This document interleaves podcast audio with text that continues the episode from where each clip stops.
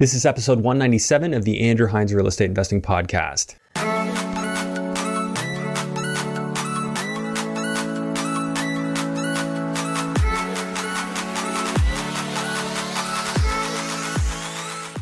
Welcome to episode 197 of the Andrew Hines Real Estate Investing Podcast. Today I have Mike Beer on the show. Uh, Mike sent me a video over Instagram saying why he wanted to be on the show. I thought he sounded like a good guy, wanted to have him on the show.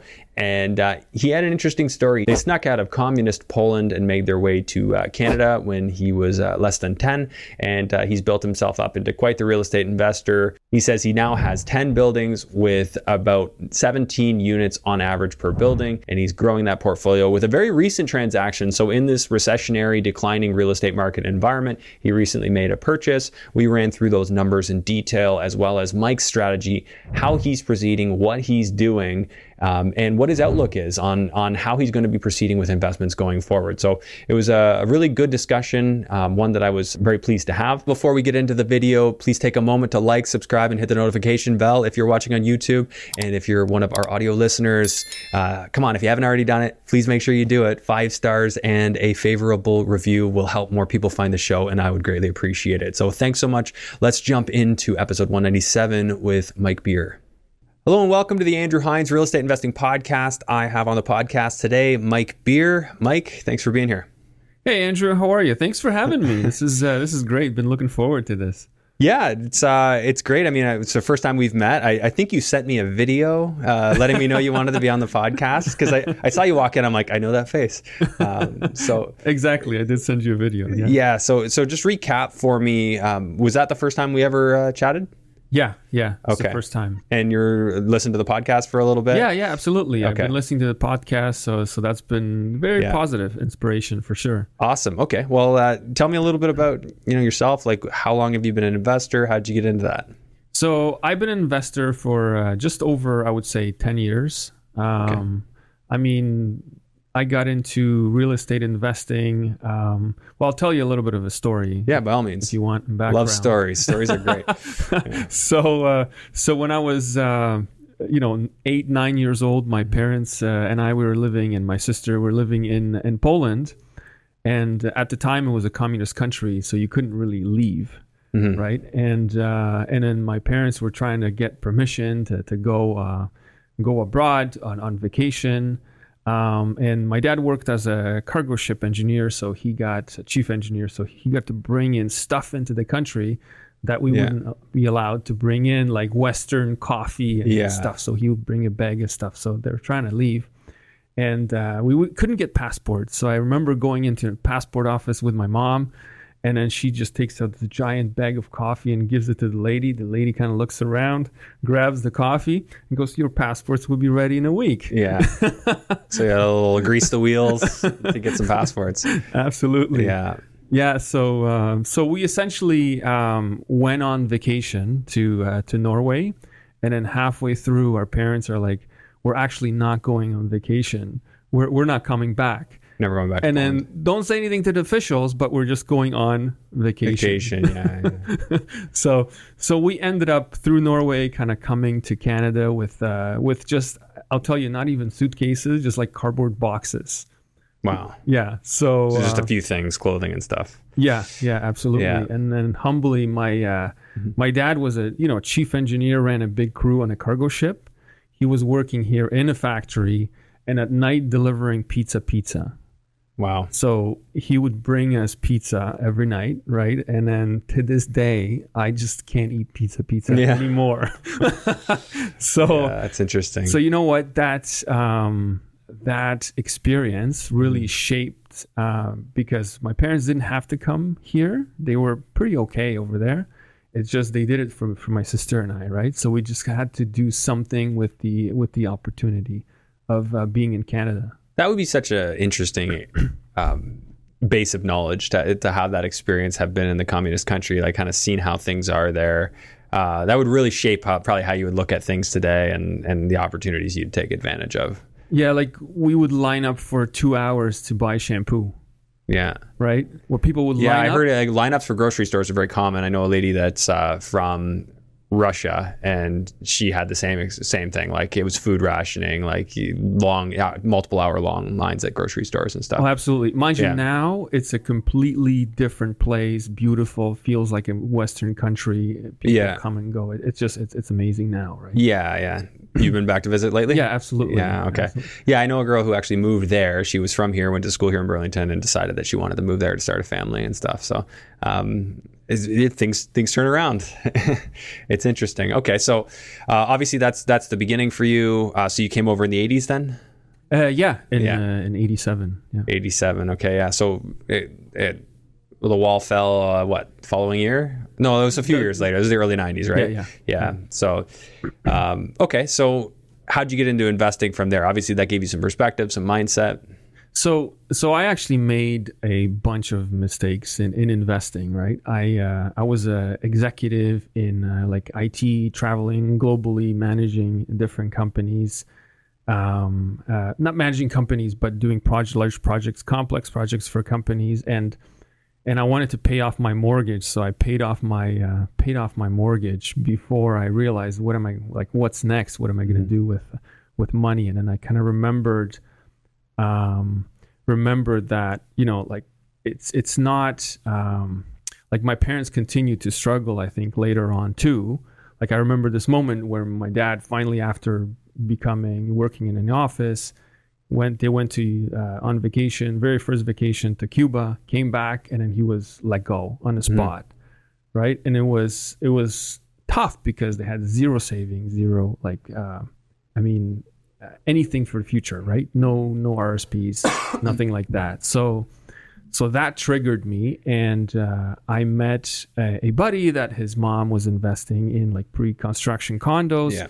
and then also around the same time, my wife's friend from McMaster uh, met with us for whatever social reasons, and he said, "I have, um, yeah, yeah, I invest a little bit. I have 46 tenants, Mhm. right?" And then that that just blew my mind. I thought I want to have 46 tenants, 46 right? people paying me. Yeah. that's that's amazing. So he was investing like student housing. Okay. He was a realtor, and then we went uh, to learn to Hamilton, and he said, "Okay, we're gonna go learn for a couple days, and show you some properties." First property I see, I bought Oh wow. like the first one. so student rental or what? it happened. It was um, it was a fourplex, Oh, okay. but it was an illegal fourplex. An illegal fourplex. Very But- common in Hamilton to this day. Yeah.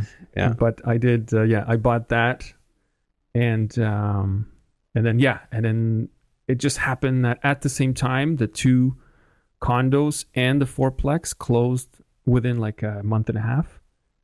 It was crazy, stressful. It wasn't, it wasn't something I recommend to the audience. Okay. Wow. So this would have been you said about like ten years ago. Yeah, yeah. Okay.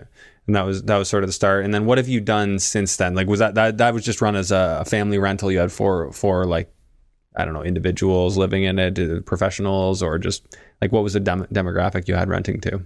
So I had um so so listen to this because this is not the way to do it. So I Hmm. had two younger girls living in a basement.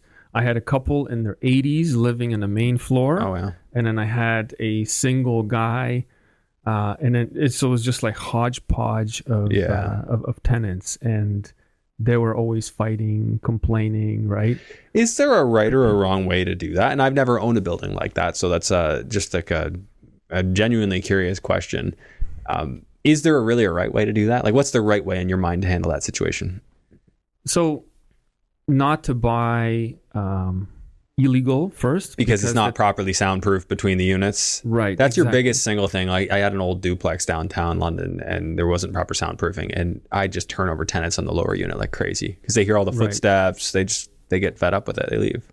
And then the tenants researched that it was actually a grandfathered legal triplex. Yeah, So they called the city, yeah, and then the city came, right? So there was all those issues. But I would say in a smaller property like that, you want to stick to people like Yeah. people with common lifestyles, right? The couple Yeah, in try and get the same- versus the versus Yeah. the young girls. I mean, they were fighting like crazy all the Yeah. time. Real estate values and interest rates are changing quickly, and huge opportunities are opening up in the marketplace. But to take advantage of those opportunities, you're going to need real estate experts on your team. That's why I've brought my first sponsor on the show, Jacob Campagnaro with Royal LePage Signature. Jacob is an expert commercial multifamily realtor, and he's also the resident realtor on my new deal analysis show, REI Hot Seat, which is available on YouTube. If you're looking to add a quality piece to your real estate power team, Jacob and his team are there to help. To book a consultation with a member of his team, fill out the form available through the link in the show notes on this episode, and a member of his team will be in touch. Now let's get back to the episode. What type of tennis do you go for now? So now um, it's so now fast forward a little bit. Um, now I own uh, multifamily properties, right? So we buy those with investors. So they're like 16, 17, 20 units and up. Okay. And then typically we cater now to families, Yeah. uh, not to students. So families with young kids? Yeah. like- Yeah, absolutely. It would be. So like three to five people living in a unit, two adults to one to three kids, something like that. Yeah, the average Yeah. I would say is Yeah. two adults and then two children. That would be Okay. it. And then the the the folks that are living there typically have nicer job, but better Mhm. jobs because the rents are higher, right? Um, but I mean, if other people come, sure, I'll take them on. It's just not where I market, right? Yeah. So it's so, so it's discrimination versus kind of being Yeah. open, right? So don't discriminate. But when I put out my marketing material, Yeah. I kind of target that kind of a tenant, like a like a working professional couple Yeah. with kids or, or whoever. right? Well, I think everybody like the, you kind of pick the archetype of your ideal tenant, and then you go for that, right? So you get the applications. You say, well, "This is what I'm looking for," right? And there, there was there was landlords at Western that said girls only. I'm like, that's discrimination. They don't care. yeah, no, no, no. but at the end of the day, they could have just not said that and then applied that practice anyway. You know, shown it to me and then just not picked me. So at the end of the day, like I'm like, I, I appreciate that you were just upfront about it, didn't waste my time. But this was like, yeah, when I wanted to go rent stuff. Like, I, but I don't think like one group specifically better than the other. Like, I've heard landlords say, hey, like, girls are cleaner. Oh, actually, no. you know what? Yeah. I actually had student Yeah. rentals uh, as well in Hamilton, and then people said girls are cleaner, boys are better, or or and then the it, was, it reverse. was, it was flip flop. Yeah. It just depended on would- your experience. Yeah. and it was just depending on the Yeah, group. yeah. Like the guys would break windows and stuff, and then the girls would cause other issues. Like um, so, and then all of a sudden, different Yeah. group would be. So there is no magic Right. number. I kind of like mixing groups. Yeah, I think mixed is great, uh, and also just people treat things how they see them. So if it's if the house is presented to them pristine and clean, and, and they see the attention to detail, they'll tend to treat that house better than an old beaten up rental. Like I. You could find a million examples of this. Like an old, uh, unrenovated, unupdated uh, rental will just get abused. I had one that like kids like had a paintball fight in, uh, it- it- versus the the nice stuff. Like they'd stay multiple years. Two members of their group would leave. They'd find replacements. Like they didn't want to leave, and and uh, they'd treat it like gold. Uh, that's really the way to do it, as far as I can see. Yeah, that's what I think too. It's it's more about providing tenants with quality and then Mm-hmm. Value, expecting right? expecting kind of a certain level of Yeah. behavior and treatment of the property, right? Yeah, if I got to be a landlord, I want to have nice stuff because I know I'll attract better better people, and that that's the way I've approached it. There's not to say you can't do it the other way, where you have mediocre stuff and you just have really good management that weeds out the bad apples, right? It's just it's harder to weed them out. It's not. It's a little less obvious who might be a bad apple when you have that that product. I think. Yeah, yeah, Yeah. I, I think so too. Um, you can kind of, I don't know. There is like, uh, there is no magic formula what that No. person looks like. It's more of a feel around. It is how, a feel. how are they yeah. You, you check your property, right? references, you do all that, and then you listen to the story and kind of weigh it on. Is this going to be a problem for me? Uh, what are your thoughts on like? Do you pick people when you're when you're tenanting a building? Do you pick people uh, knowing that they're they're potentially going to be lifers there? Like, do you think that the families that come into your building are using you as a transition while they look to buy a house? Are they going to be there one to five years? Um, like I know, for instance, Sarah Larbi says that she wants only people on like a month to month tenancy, Okay. you know, professionals because she knows eventually they're going to get married and have kids and they're going to move out. Like she doesn't want them forever because she wants to be able to keep rent, raising rents. Um, You know wh- what? what's your philosophy with that? You know what? I um so I have a team that kind of looks for people now, but Mm-hmm. um I would say I don't like people that would stay uh, six months because it is costly to turn over. It is costly to turn then- over, yeah. and then you typically have to paint the unit, and then and then. But with rents going up like 25% over the last year, it's almost worth having them leave in six months and then being able to rent it for that much higher. Granted, how many are going to leave after six months, right? Like you could still sign them to a year if you if you wanted to.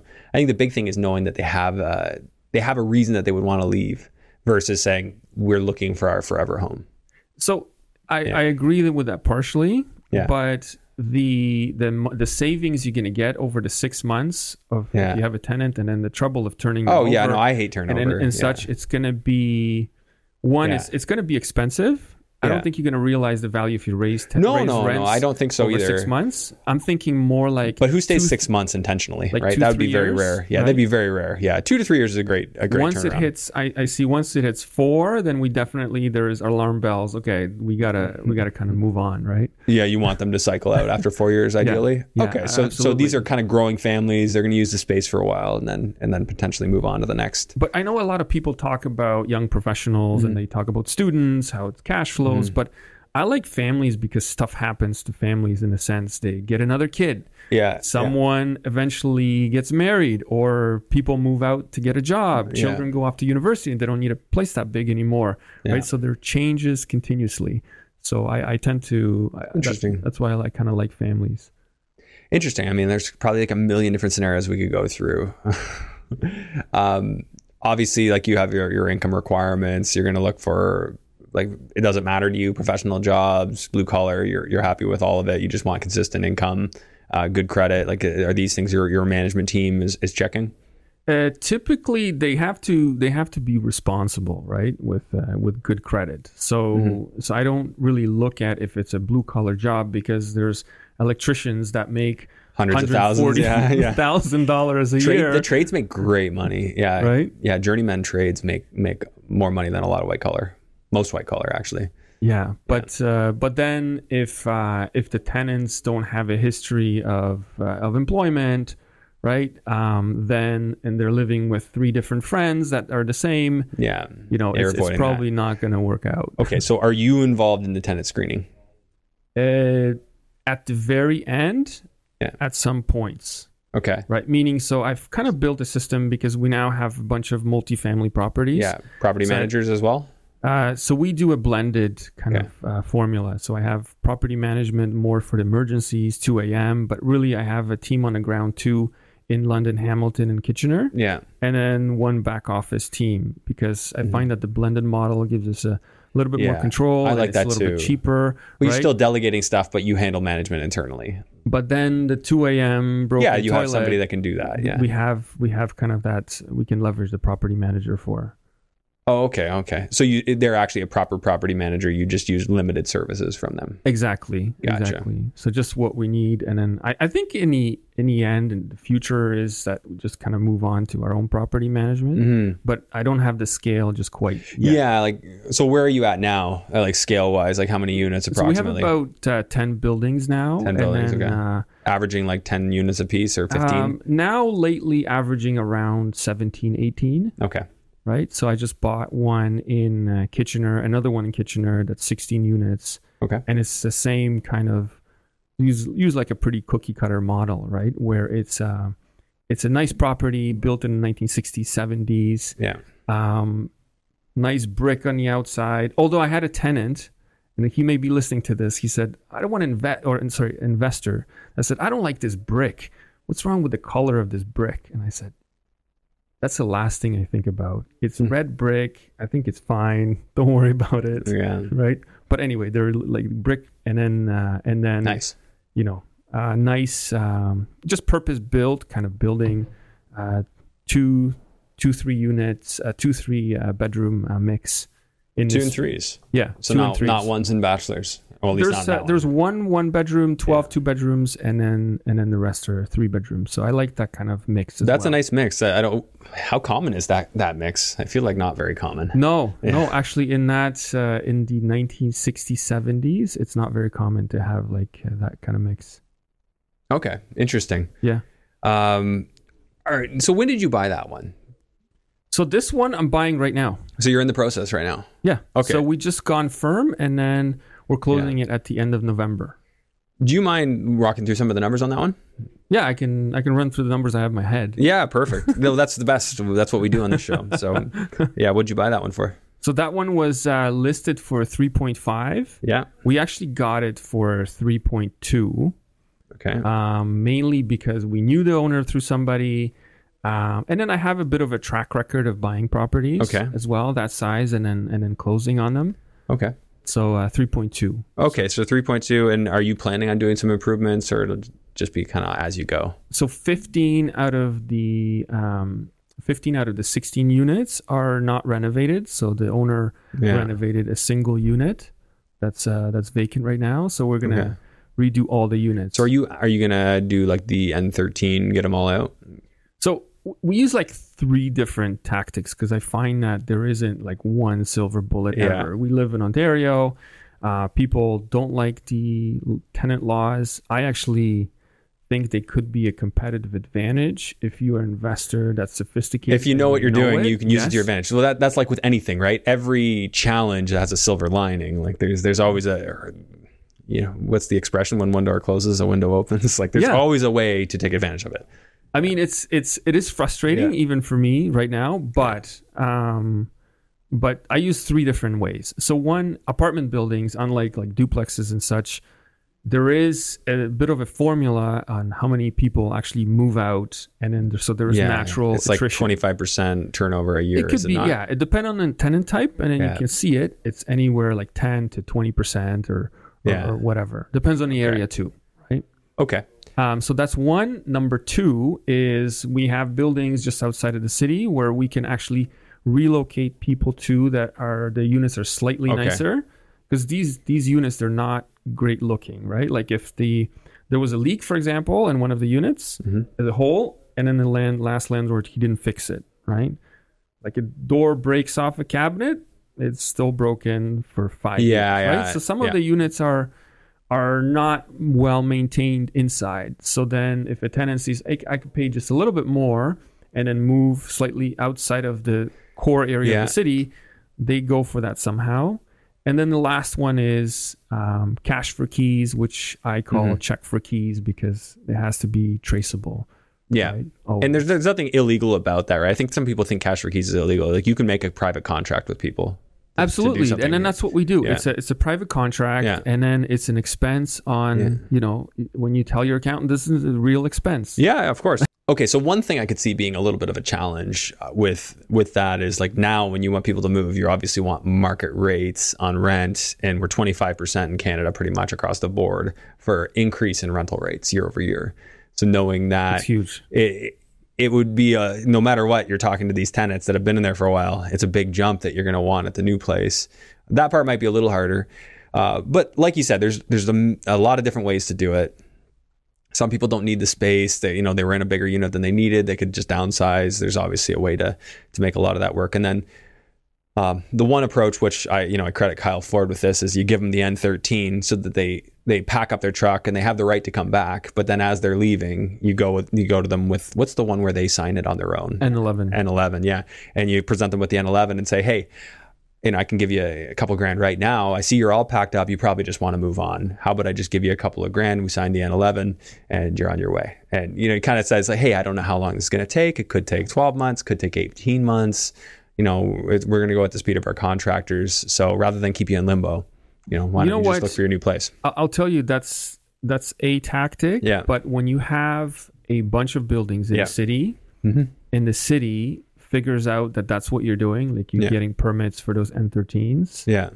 they could they could flag you, right? And Sure. you're going to have issues in, in the future. Yeah. I So mean, you could, you could have a- issues no matter what. Yeah. Like, Yeah. I agree. with Like there's but always, if you're doing on yeah. a bigger scale, Yeah. it's it it doesn't you just have to I guess the way I kind of think of it Mhm. with tenant targeting and then also kind of um, unit evictions, I look at the whole picture, yeah. right? I look at what would my investors want me to do, right? Mhm. Because some of them are high profile investors, so they don't want to be associated Yeah. with anything that's extremely negative. Yeah, and I, I wouldn't either. Like I don't think that that has to be a negative. Like it, it- like obviously they're only going to sign it if it's a win-win, right? If they're already Yeah. going, like, and at the end of the day, like these people could come back uh, unless you present them with an offer that they would prefer. Yeah, but Yeah.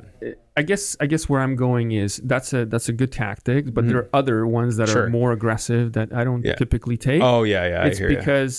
Because then if the media gets a hold of it, then you have another like thing to manage and it's complicated. So I rather actually go with slightly less profit turn just slightly. Yeah. Right, turn over the units a little slower, and then but get it done in like a reasonable manner. Yeah, that for sure. Works, And? I like that too. Like that's less hands on. I don't like going through that whole like asking people to leave. I don't like that process. I really don't. Uh, I like to treat my tenants um, with a lot of dignity and respect and, and leave them to themselves. Um, you know, very, very hands off model. But I do have to acknowledge like, for my own model, like I've left a lot of profit on the table Yeah. by not really Oh. pushing on, on turnovers at all. Oh, absolutely. Yeah. absolutely. You So there's gotta- a balance. There's a balance. Push needed. just Yeah. how much. You know what?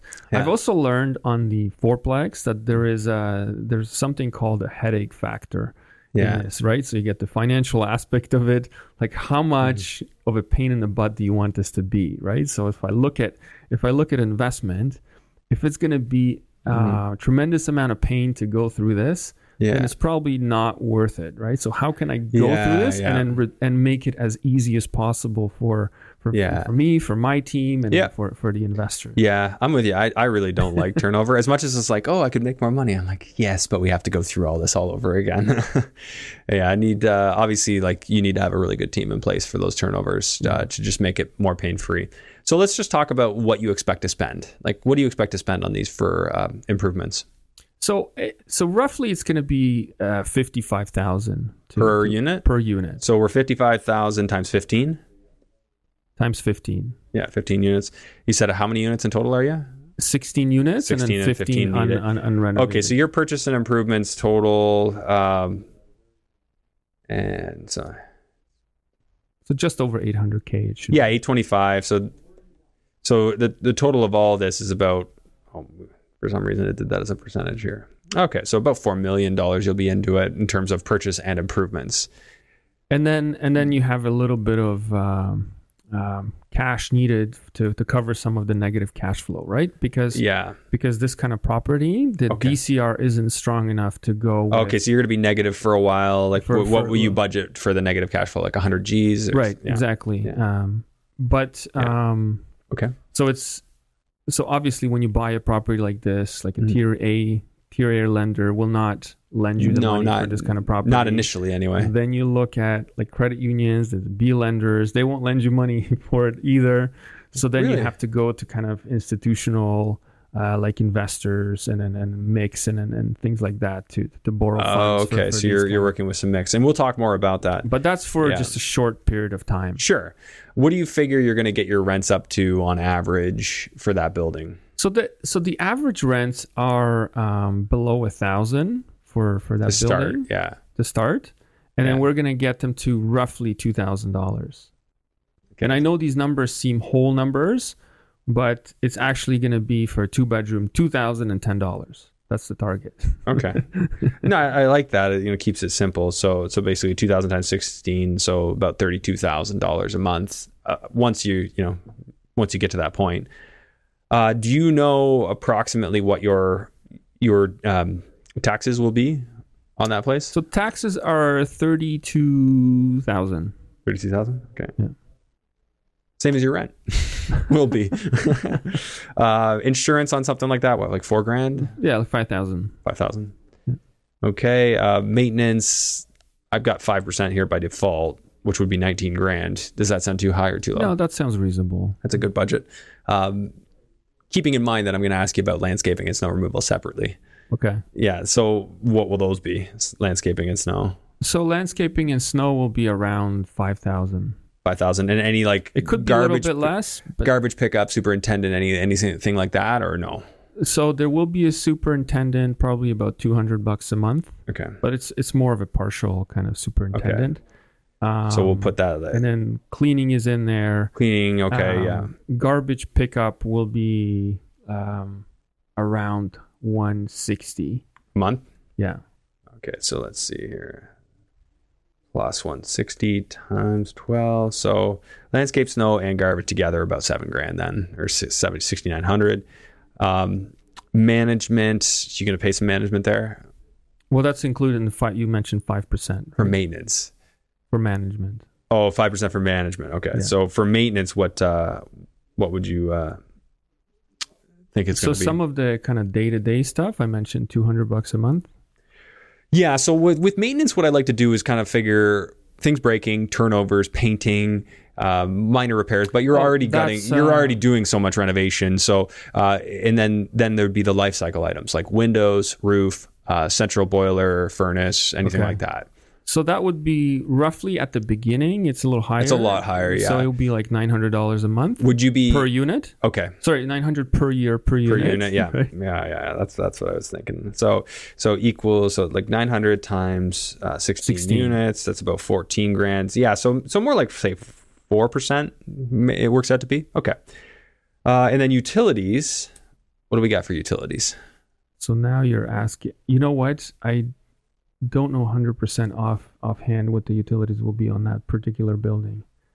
Do you, well, we can do some estimates. Um, what's uh, what is being paid for by you and what is not? Like, are so the tenants I'm paying for um, everything you pay for all of it? Yeah.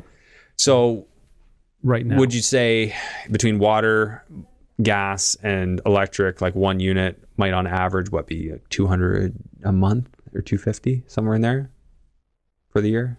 200 so that's 2016 that's 32 yeah that's pretty close So we could say two hundred times twelve. we can times, use that number for now times sixteen units. That'd be thirty eight thousand four hundred for the year for utilities, everything, water, gas, let's use that any sort of hot water tank rental if you have it, anything like that. Um, we could be off. We could play with that number.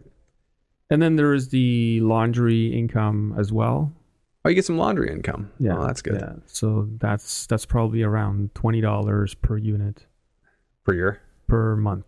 Plus okay 20 times 12 times 16 okay that's not nothing. That adds on a that adds a that adds about three grand a month. Is that wrong? 20 that $20 per oh sorry yeah i did it i did it times month. 12 sorry. My my bad. Okay. So yeah that's a few hundred bucks. That's good that's good. Every every little bit helps. So um okay. So i think we've we've rounded out these expenses. All right. So you're all in on this one for 4125 uh, according to my numbers. I know that could vary a bit. Oops. 4125 okay. So your cap rate based on your all-in number is about 4 point or 6.4 Mhm. which historically is like really amazing. in, in 12 months ago numbers, like that's insane. Like no, you wouldn't have had a cap rate that high, not even close. Um, it- you would have probably been probably more like a four cap or something like that buying it. right Yeah. Um, okay, so here's the tricky part because you're going in and buying at what level of financing are you getting going in, like in a dollar value? so we're getting uh, 75% 75% of your purchase price. loan to value yeah Yeah, to so in your purchase price is the 3.2. So let's just see what that would work. Time equals 0.75 times um, 32. So about 2.4 million. So that's kind of like 60% of your all-in value after you do the, do the renovations. So you got 75%, and then, um, so this is not confirmed yet, but some of the reno will be also. They're going to give you some. Yeah. Okay, so you might be a bit higher. You might be up to like 2.8 million with the reno, Right. whatever they give you for that. Okay, so we'll say that. Um, and after you've stabilized the building, are you going to be going for like an institutional loan, like a BMO or an RBC or a credit union? So, you know what? We have about, um, we have minimum of two years to stabilize the building. Mm-hmm. It actually could take three. And Yeah. then looking at doing either institutional or like a CMHC type of uh, loan. So a CMHC is possible because Um, you have all this time, right? To Yeah, you can that. work. You can work through that. So, say at the end of two years, you can put a CMHC loan in place. Probably going to take longer than that, more like three years, right? Right. who knows where rates are at that point. But say like if you were thinking today's rates, the CMHC rate you would get would be what, like around five percent or four seven five. You know what? Today I don't know because they It's changed so much, have. right? It's it's changed. It's and changed. Then, uh, I haven't done an HCMHC uh, in Yeah. the last, let's say, Yeah. a little bit, a little bit, right? Say So- it'd be say it'd be even five point two five percent But at then if- seventy at seventy percent uh, loan to value. That's at that building's going to cash flow on a thirty year AM. Your payments around fifteen thousand eight hundred. Your cash flows around sixty one hundred a month. And if their interest rates kind of continue being high, you can Yeah. get into a conventional for a year or two or whatever, Yeah. and then just kind of look forward. Like nobody knows where the interest rates are going, Yeah. but if they're if they're high Yeah. because the government's putting pressure on to to decrease inflation, right? They're not going to do that forever. Yeah, it- it's it's tough to know how long it's going to last. I mean, if we look at the 80s, like the high rates pretty much lasted like 10 to 15 years. Right. Not as high, like they kind of slowly came down over the course of 15 years, down to like 6% from like 15. Um, so it took time. But I mean, even at 7%, you've got $3,000 of cash flow at your your your newly adjusted numbers after you've turned everything over. And then let's not forget that you know, this is three years in the future. If rates continue to go higher and restrict people's ability to buy, then we're going to continue to see rents pushed up. And the rents have been going up. Yeah, so it could be even higher than than you're thinking here. Absolutely. Uh, that is kind of one of the uh, the saving graces, and I think with commercial real estate, why it hasn't been affected as much um, in terms of a dollar amount, like on a price per door amount, uh, with this downturn, is uh, because rents have been pushed up. So yes, your cap rates are going up, but rents were going up and offsetting that. So so the values of the buildings were were staying roughly more stable, not completely, but more so. Exactly. And then this is um so this building is in Kitchener and in Kitchener the the rents have been going up Yeah. quite a bit. And then the current vacancy I think is just under two percent. Right. Yeah. So for condos is one is I think it's 0.9 and then for uh for apartment Yeah. it's it's just below two percent. and that's something I could adjust here. I had a one percent vacancy for you, but I could put two, and then so at two percent, you know, still even at seven percent interest rate, thirty year AM, seventy percent loan to value, it's you know twenty six hundred bucks a month uh, pro- positive. That's great. I mean, of course, there's still the challenge of you know between land transfer, down payment, and your portion of the renovations. You know, we're like one point three million dollars in, and that's where the investor funds come from. Exactly. So so the investor funds are going to fund the down payment, right? We put some of our own money into, um, as well as the closing costs, and then some of the renovation costs Okay. going to come, right? Want to network with like minded investors and get an idea for what the best of the best are doing? Better make sure you make it out to our next GTA West REI meetup. This is a new meetup that's replacing the Greater Hamilton REI meetup that I used to host. We launched our first meetup in November. It was a great success. We had about 75 people out, and we're looking forward to doing more of them and having more people come out. It really is a great opportunity to connect with a lot of people that I've been in contact with online or seen in the comments, and now I can finally put a face to the name. And I think you'll have a similar experience if you attend our events. Our next event is happening on December 8th from 7 till 9:30 p.m. at Clifford Brewing in Hamilton, Ontario. If you'd like to attend the event, it's very important that you click the link in the description of this video or in the show notes of this episode and make sure that you add yourself to the group and then once you're in the group, please be sure to add yourself to the event so that we know who's coming and we can notify the establishment.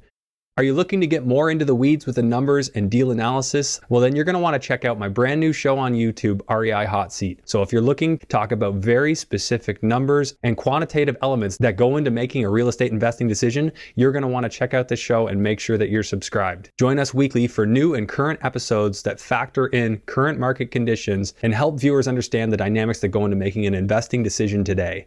I look forward to seeing you in the comments section over there. Thanks. Let's get back to the episode. Explain to me who your your target investor is and how you find them. So I, I would say we have kind of two avat- avatars, right? They call them avatars. So one are um, executives, because as you know, I, I used to Yeah. work as an executive in in uh, information technology, so I have a lot of contacts there. Okay. And then two are business owners. Business. Owners. So those are those are two kind of communities Okay. I've been pretty involved in. So, are, yeah, are you are you going to to um I'm trying to think of like the Chamber of Commerce and and things like that. Uh, I did, Yeah. but I didn't get any investors. I was about to say, off- did, did, did that off- ever work? off there, but you can go to business clubs, talk to people. yeah. But I think a lot of it has been through contacts I've already developed in Yeah. the industry because I've been working for for quite a while, and then friends of friends, and then I've used like business organizations. yeah, uh, business as organizations. well. But it's been um, a lot has have been mostly I would say accredited investors. Yeah. Uh, but then a lot of friends have wanted Yeah, to because they're just not as much as you know, we think that everybody wants to be a real estate investor. People Yeah. don't want it. Not everybody wants to be a real estate investor. I I don't even really. Want, I mean, I I like it. Like I like what can what it can do for you. But I mean, I'm more of like an objective. Like it always made sense to me. Like that was that was why. Like I just invested in it because it made sense to me. And it's fun to build things. Like I mean, the construction part's really fun. Like especially when I get to use tools, which is relatively not that often. But but uh, yeah, for sure, I agree with you. Not everybody wants to be a uh, a landlord for sure. Like And- generally, I think most people are afraid to do that. And I'll tell you one kind of quick thing which uh, which helped me crystallize that decision whether to, to become like a bigger real estate investor. So I was sitting in an office, kind of working for a company, and then just you know having a coffee, chilling out, eleven o'clock, thinking about just kind of casually doing work. Yeah. And my boss runs up and says, "Okay, Mike, we got to do this presentation. You got to run across the street, Yeah. complete it, and then present it for twelve o'clock." Yeah. in one hour. And I thought, wow, like Yeah. this is not this is nuts, right? Like I someone can take control of your time 100 percent and then do that. So Mm-hmm. Yeah. at that point I decided, you know what, I gotta be kind of um, I want to be in control of my time, but I wanted to make sure that it wasn't kind of like the executive path. I wasn't doing it for for the ego Yeah. it's more for something I like because I've I think that there's so many bumps along Yeah. the way on especially in multifamily that if you don't truly like it, if you're Mm. doing it because you just feel like you want to own a big building, Yeah. then it'll be it's going to be a really tough journey. Yeah. Think about oh man, what you just said. That's so accurate. The ego thing, and you probably saw that in school. And like, what what did you study at school? Uh, so in university it was uh, math and computer science. Okay, so you probably saw some e- pretty big egos in that too, right? I mean, I saw it like in business school, just like people take the executive jobs, like they go, they they went to BI bankers, consultants, whatever, and um, I had to think because like this path, like s- such intelligence among this group, and and the path that we're in, like real estate, like it's no secret that people in the last ten years, like you you could make so many mistakes and still be so profitable absolutely. and, and and do a lot less work than some of these executive types are doing. Um, and they all have the ability to compute that in their minds, but I think so much of it is the title. Like I'm CEO, I'm director of this, or I, you know, I'm partner, and um, I That think was so me. much, so much of that is driven by ego. It is. You're so right about that. Like it, it really is, and and even me and my ego, like back in the day, like I'm like, oh, I'm going to go to law school, and like I eventually talked myself out of that, but it, it wasn't because I wanted to be a lawyer. Like I wanted the title, and eventually I just went completely polar opposite to all that. I'm like, screw all this. Like I don't, I don't care about any of that. Like I, I don't want any of that. Like you know, I just want a simple life. And um, although I don't know if you can call this simple, but just very different path. And uh, so I know that's a tangent discussion, but uh, interesting point you brought up. So I just thought I'd comment on it. No, I. I was traveling uh, like around the world, you know, to Asia, have big teams ev- everywhere, and then I wanted that that title, and then Mm-hmm. I felt like you know, just people when they heard the title, and then they Yeah. imagine how much money I was making, whatever. That was it was fulfilling in a wrong way. Mm-hmm. In a wrong then- way. Yeah. and then that moment came, that 11 o'clock moment where I decided, you know what? I actually, and I spoke to a, another guy that tried to recruit me to another big consulting company. He said, Mm-hmm. it's a great position. You can kind of run this region. And, and, and then, and I looked at him, he looked tired. Like his eyes were exactly. exhausted. Tired, I'm like, so what do you do for Yeah. fun? And he's like, you know what? I, I wish, don't have fun. I wish I could go to Argentina to mountain climb for two weeks. yeah. And I thought, Yeah. wow, this Yeah, guy can't get away for like two No, weeks. No, and it's not the way. Yeah, it's not the And way. it's not the money, right? because For him. maybe some like CEOs and directors can hire help and, and hire assistants and maybe maybe eliminate some of their tasks. But I feel like when you're an employee, no matter what you do, if you have free time, your boss will just come to you and say, "Okay, I have this, this, and this you can do." Or your board of directors, if you're at the top, you know, they're going to say, "Okay, we want to see new initiatives since you've got all this time, Mister CEO." Uh, whereas if you're your own boss, you solve that problem. Now you can delegate and actually free up your time.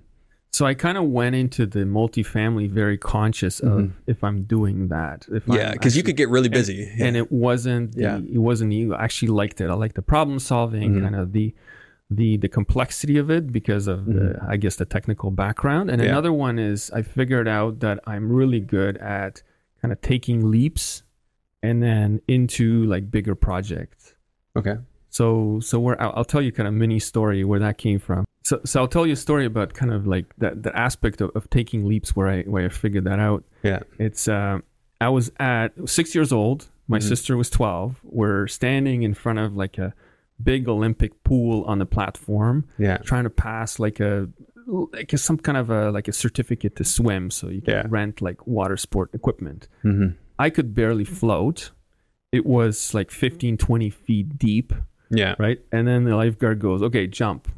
Yeah. My sister's like, "Nope, I'm not doing it." Me, I jumped, right? Oh, 6 yeah. years old, started sinking, sinking. I see kind of bubbles coming up and then I see this hand grab me and then pull me out. It was the Yeah. lifeguard. Okay. And then he started yelling at my mother. Saying like, "What are you doing? This kid doesn't know how to swim, whatever, right?"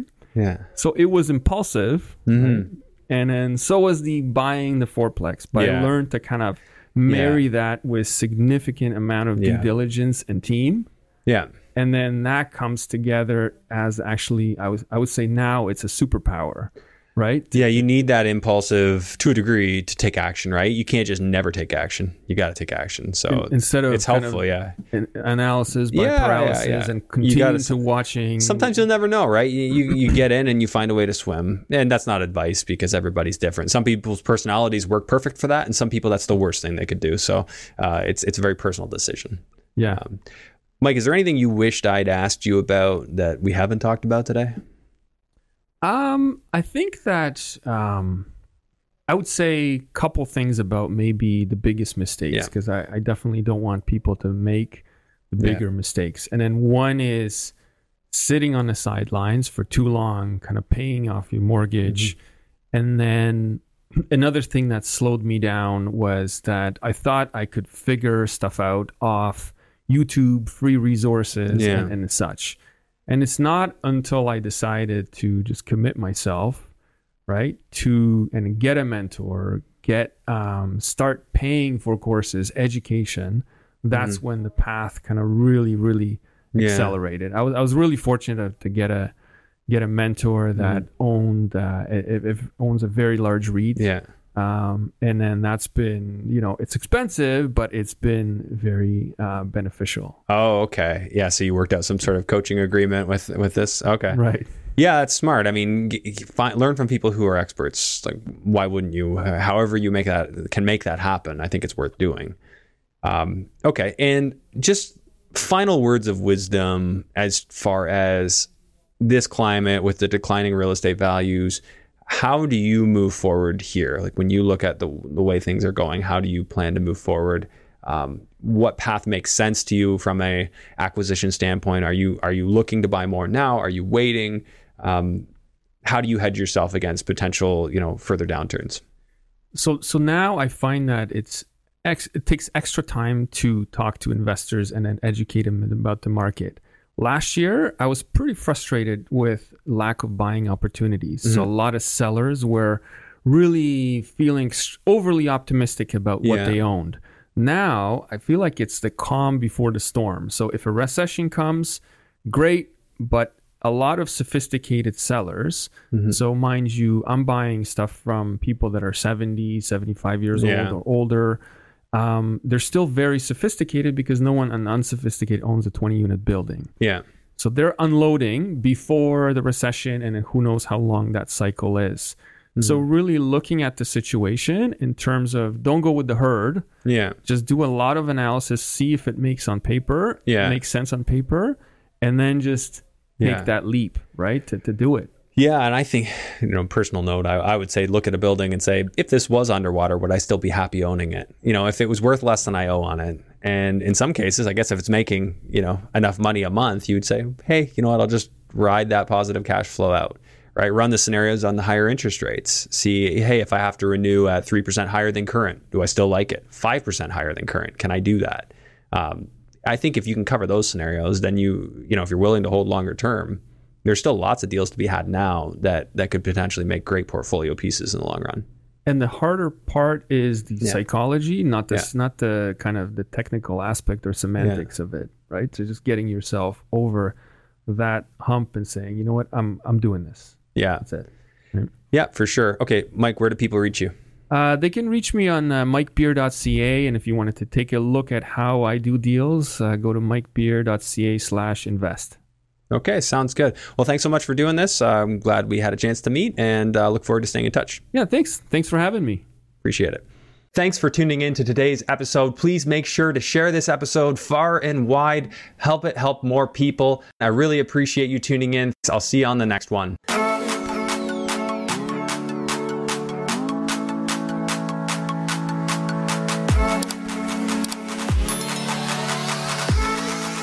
Real estate values and interest rates are changing quickly, and huge opportunities are opening up in the marketplace. But to take advantage of those opportunities, you're going to need real estate experts on your team.